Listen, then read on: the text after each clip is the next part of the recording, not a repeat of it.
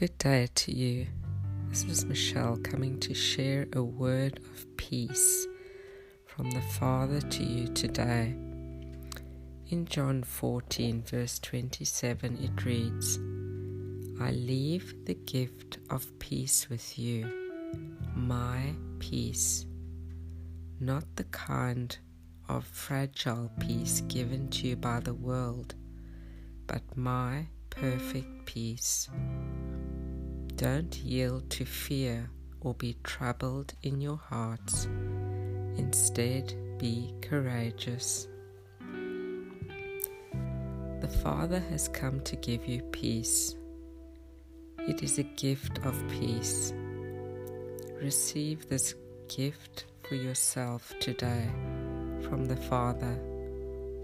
Do not try to find peace in this world, but receive the perfect peace of the Father that surpasses all your understanding and that will guard your heart and mind. So I bless you today with peace as you go into your day.